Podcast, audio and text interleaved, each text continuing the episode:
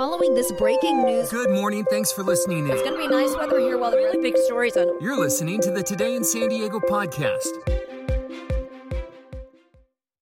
Morning, everybody. It is Wednesday. It is 9 11, 2019. I'm Marianne Kushi. There is a new space for a memorial at the site of the 9 11 attacks in lower Manhattan. The first responders, recovery workers, survivors, and community members will now be recognized on slabs of granite. Here in San Diego, the Spirit of Liberty Foundation will honor those lives lost in the terrorist attacks by ringing America's freedom bell at the Veterans Museum in Balboa Park at 8:46 a.m., the time of the first attack on the Twin Towers.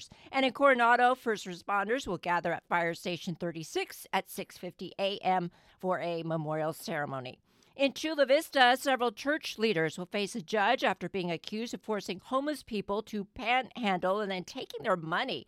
At least a dozen church leaders and a former pastor were arrested yesterday in San Diego, El Centro, and Texas. The Department of Justice indictment alleges Imperial Valley Ministries forced people to panhandle nine hours a day. They were promised food, shelter, and eventually help to go home. Imperial Valley Ministries tells NBC7 that they will release a statement today.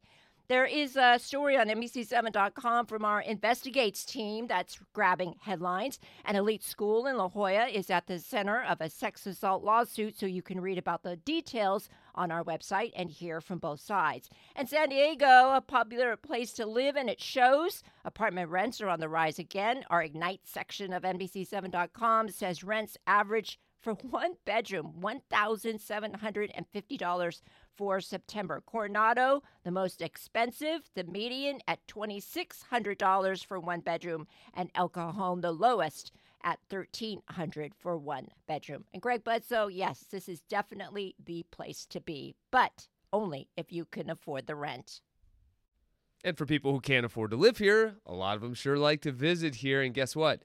It's cruise ship season now. Yeah, all the summer tourists are gone after Labor Day, right? That means traditionally in San Diego, that's when our cruise ships start to pull in. That's what we're about to see this year. And uh, by the way, San Diego, the third largest cruise ship terminal in the state behind Los Angeles and Long Beach.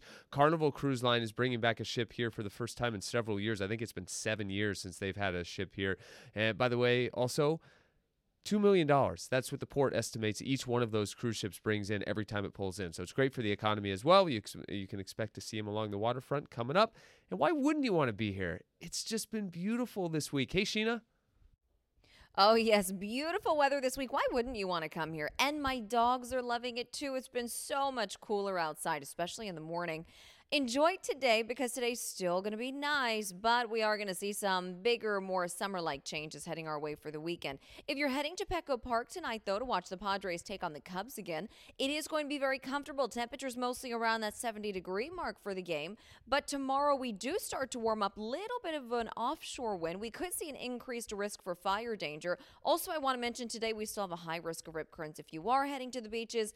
But into the weekend, it will be heating up every day as we head towards towards the weekend and for your Saturday and Sunday, it's going to feel like summer. We have uh, some events going on this weekend too. So if you're heading to the Founders Day event in Old Town, yeah, that's happening Saturday and Sunday, but you will definitely want the short sleeves, the shorts, the flip flops, and of course the sunblock. We're going to have a lot of sun across our weekend. But don't worry because there is another cool down on the way.